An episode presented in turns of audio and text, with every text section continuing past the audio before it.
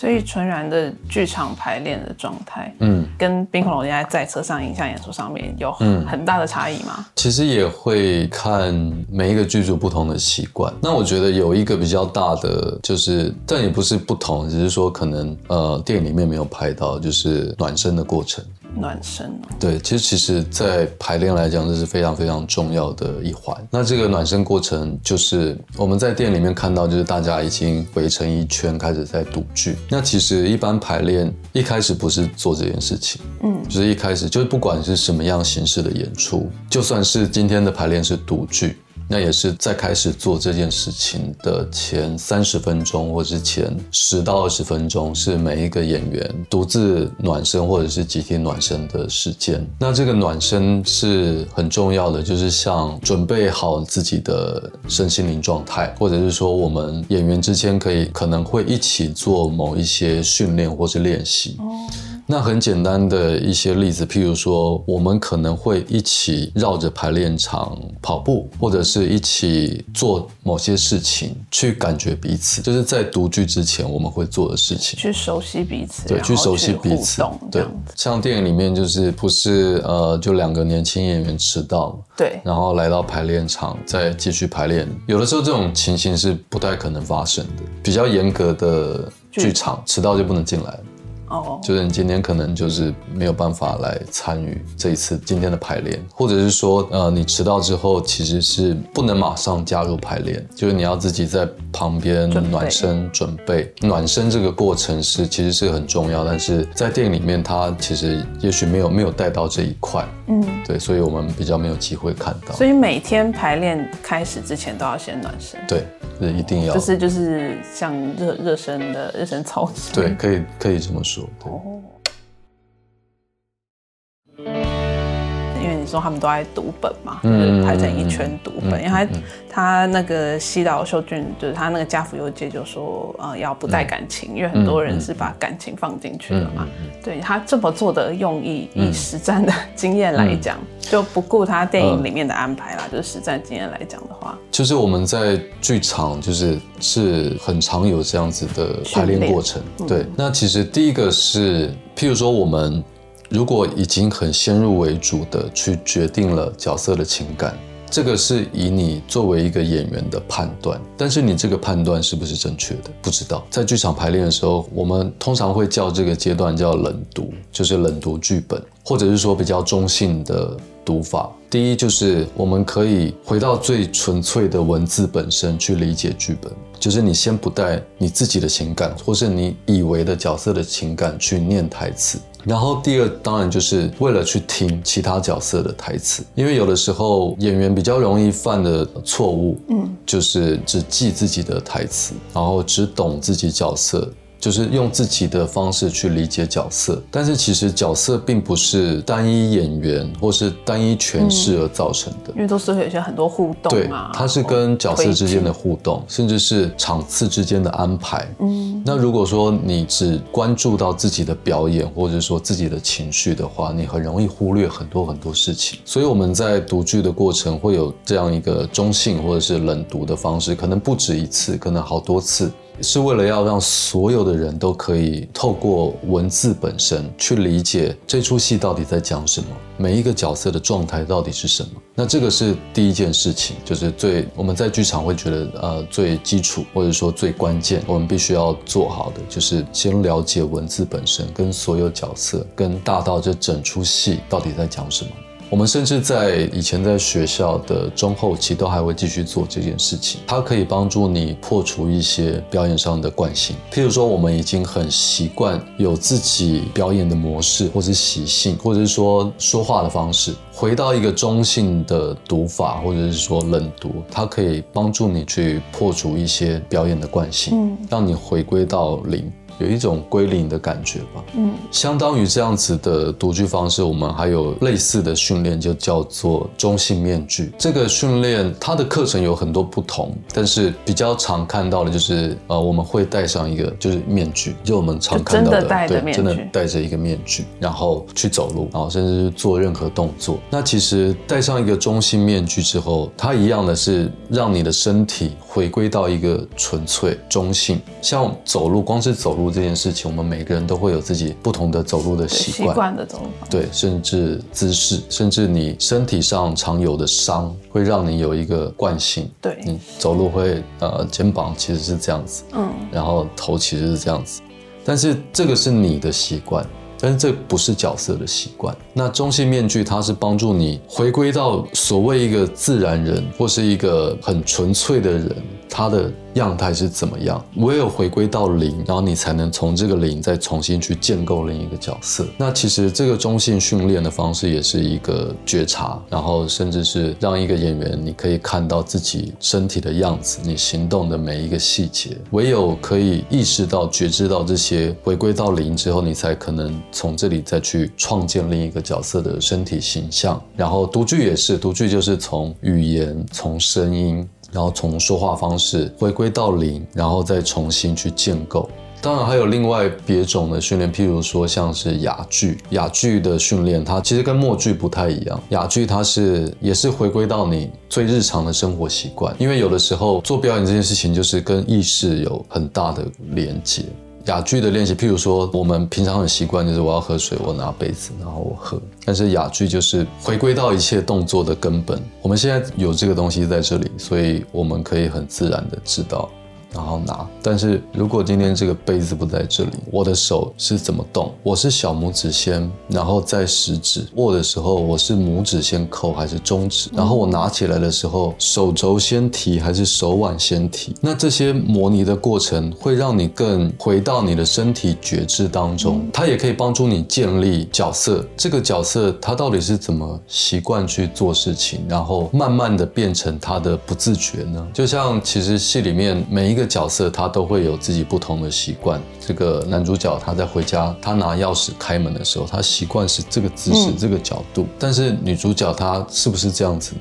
不一定。那所以这些中性训练的方式，就是让你回归到最纯粹。你会去察觉到哪一些动作是角色的无意识状态。譬如说，男主角他在已经习惯了扮演什么事都没有发生的状态下，嗯。然后，其实，在电影里我会看到一些细节，就是他最后一次跟他太太说再见，然后他太太说今天晚上回来，我们可不可以好好的谈一谈的时候，他笑了一下。他说：“好啊，没有问题。”他的微笑，他的表情，其实是他无意识的、已经习惯了的装扮。那这些这么细微的东西，其实观众可以感受得出来。他并不是在那个当下知道了这个是个谎言而扮演起的一个笑容。这个笑容是他已经经年累月挂上去的。嗯，他甚至不是在当下假装的。你要怎么样可以知道这种这么细微的表演的差别到底是什么？就是回归中心，然后去意识到平常这个人他笑的时候到底是会是怎么样？对，到底是嘴角先笑。那他如果是假装在笑的时候，他是眼睛先笑。就是这个细微的差异，唯有你透过身体回归中心去觉知你每一个身体细微的表情，你才有可能去做到。我很好奇，就是你讲那个戴那个中性面具，嗯，因为你是自己戴着，你也不会对，但是你戴了面具，你还是你哦。但是我们在做这个训练的过程当中，是有会有一个观者，也就是会有其他同学或者是老师，嗯，对，会看着你，然后甚至我们也会就是对着镜子。做练习哦，对着镜对，就是当你戴上一个面具之后，你走路如果还是本来的你，就不行，你就破功了。哦，就是你的身体细节已经对透露出了你是谁，但那是相当的，就是因为我们是很视觉的动物，我们很容易因为一个人的表情或是他的形象。感受到对，那如果把这些全部都遮起来之后，你只能靠身体。你要怎么样用身体做出愤怒？没有情绪，没有任何动作，可能只是身体的一些细细微细节。然后你要怎么样感受出他走路的沉重？如果不是表情的话，没有眼神，没有语言，所以这些都是训练了一些很细微的表演训练。所以你刚刚提到，就是你在剧场要熟悉对方的剧本什么的，电影不需要吗？也需要，也需要，都是一。都需要做这些对训练，对哦，原来如此。但是只是有的时候，现在已经比较好了。像早期有时候有一些影像拍摄是很仓促的，所以以前我自己也常常碰到，就是演员就是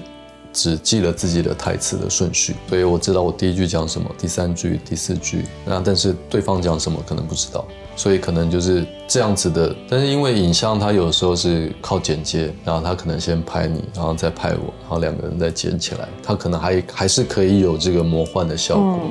但是如果把它回归到实际剧场演出，就是就不可能，就不可能。对，但是现在已经比较好，就是大家。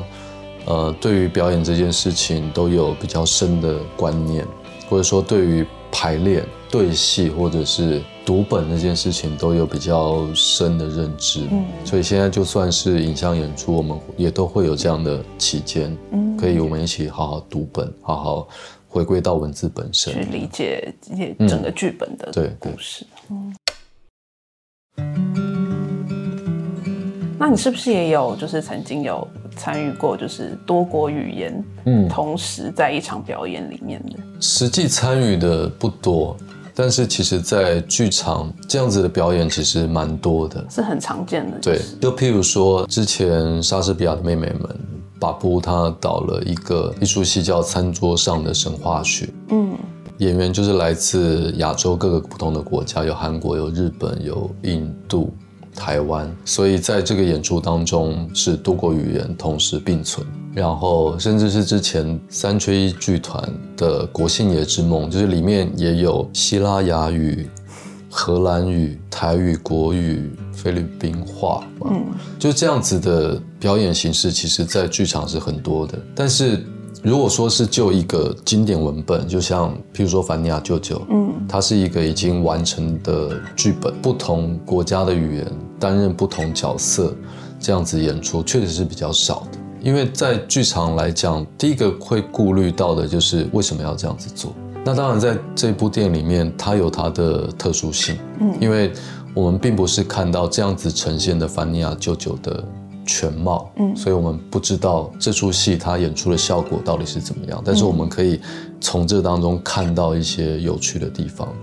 但是实际就剧场演出的话，我们就会去思考为什么要用不同国籍的演员来演凡尼亚舅舅，它的意义在哪里？他就会面临比较严峻的挑战。你这样子做这出戏的原因和目的，和你要带给观众什么，他会被打上一个问号。但是在这出电影里面，呃，确实它可以让我们看到不同剧场元素组成的可能性。因为其实我觉得比较特别的就是里面呃用手语的对手语这个演员韩国的对我自己觉得就是特别成功的是在这个地方，因为他在不同语言元素当中加入了手语这个元素，那已经比较算是肢体表演了。对，它其实会让我们更。意识到，因为他跟我觉得他跟电影里面要讲的东西有一点点连接，就是像那个年轻演员，他一开始有跟男主角说：“我觉得你太太的剧本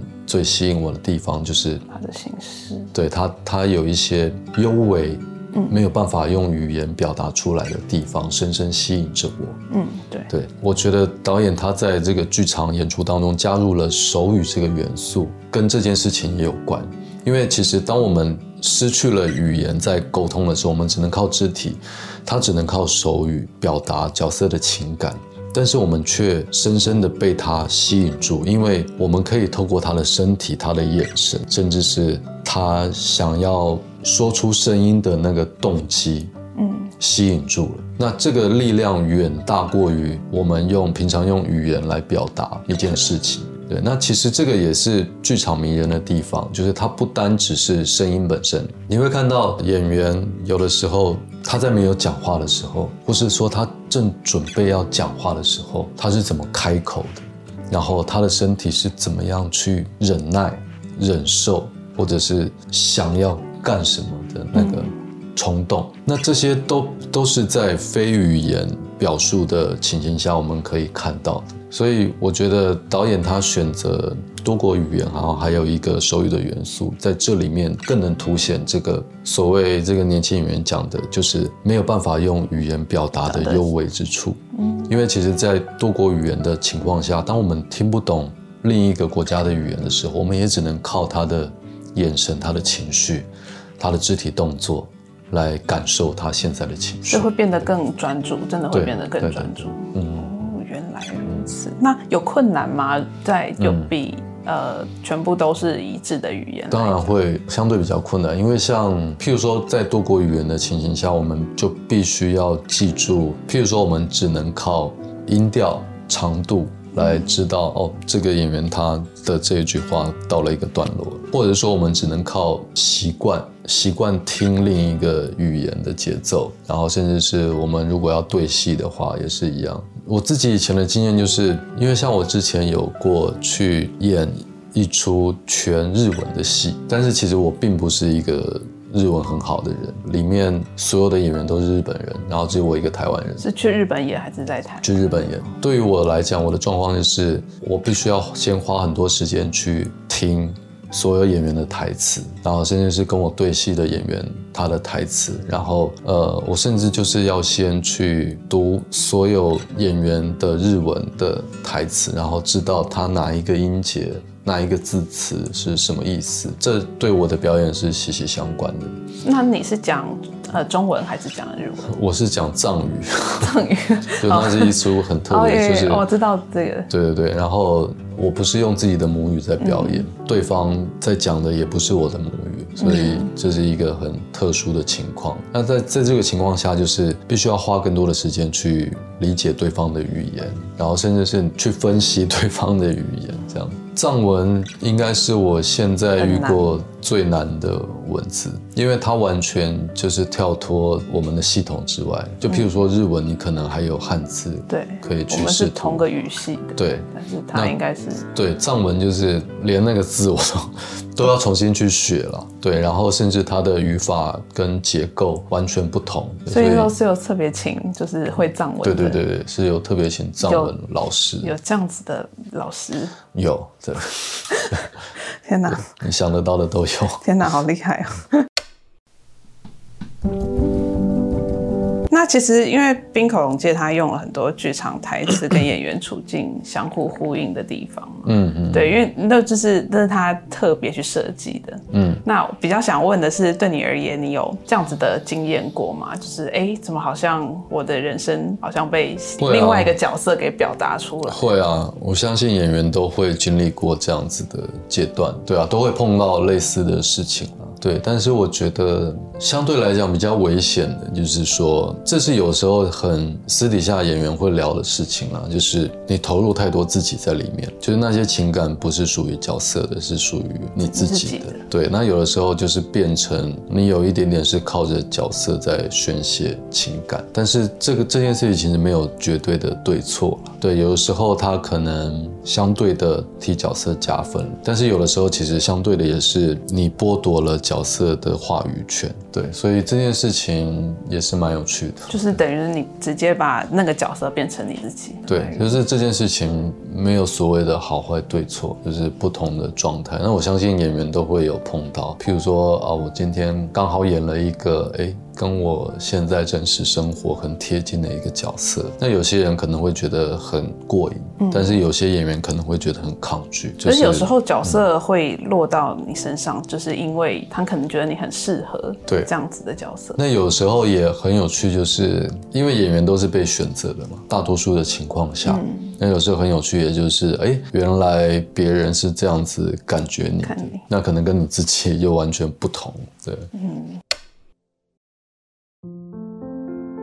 就是在钢田匠师在请教西岛秀俊的时候，就问他说，就是他跟他说，你把自己交给剧本，剧本就会回应你这件事情。对啊，这个你怎么解读？其实像我们以前年轻的时候，就是比较年纪比较小的时候，然后也是常常有碰到排练一出戏，或者要读，甚至是很简单的一段台词，就觉得自己怎么样都讲不好。然后怎么样都没有办法去表现角色的情感。然后我记得以前那个时候有有一个前辈叫温吉星，他现在也是一个演员，嗯，就是我很敬重的一位前辈。他那时候有跟我们说，一句台词你读不懂，你读一百遍你就会懂一点点；你读两百遍你会再懂一点点；你读到一千遍，你可能就会有一些新的体验。那其实这个，我觉得也跟他讲的这句话有一点相关，就是有的时候，就像他习惯在车上不断的听录音带去对话，对话，然后听，不断的去听跟讲台词这件事情，其实我觉得对演员来讲也是重要的，因为有的时候我们刚刚讲到说冷读是先回到剧本文字本身，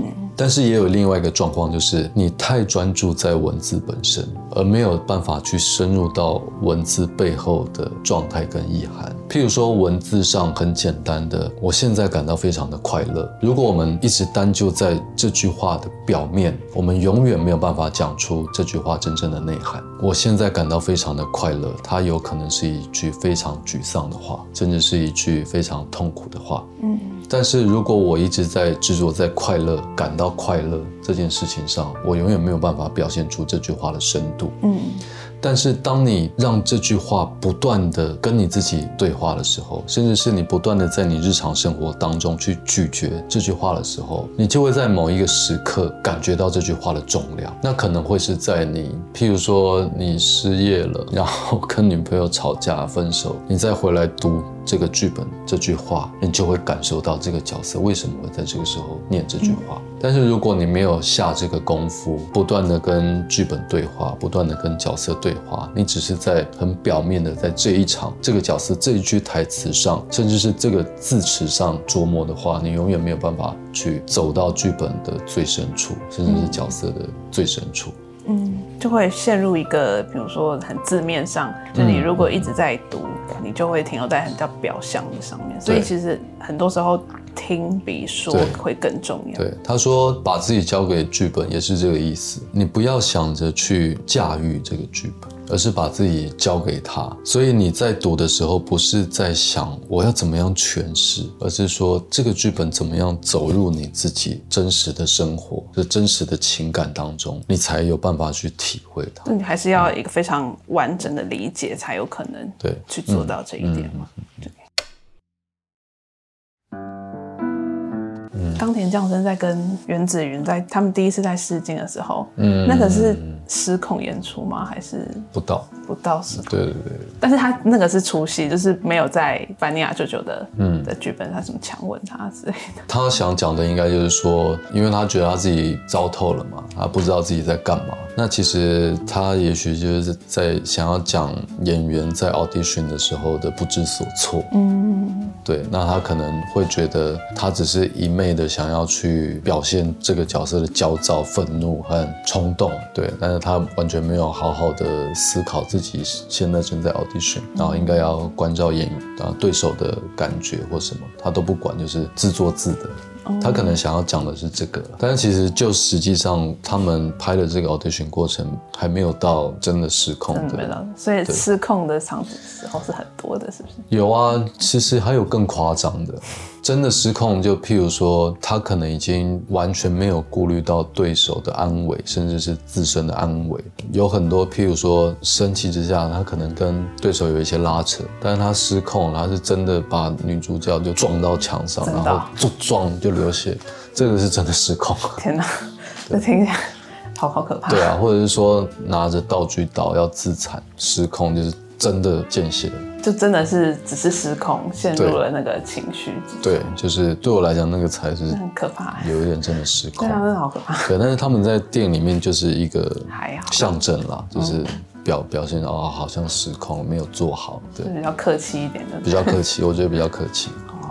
那谢谢莫子怡今天为我们带来这么有深度的分享，也相信大家听的应该是很过瘾。那《冰口龙介在车上》目前都在上映当中，然后他的原著小说村上春树的《没有女人的男人们》是由时报出版，那非常建议其实可以搭配阅读的。那如果各位听众喜欢我们本集的内容，欢迎透过我们的粉丝专业和各收听平台给予我们建议与回馈。那我们下次再见，谢谢，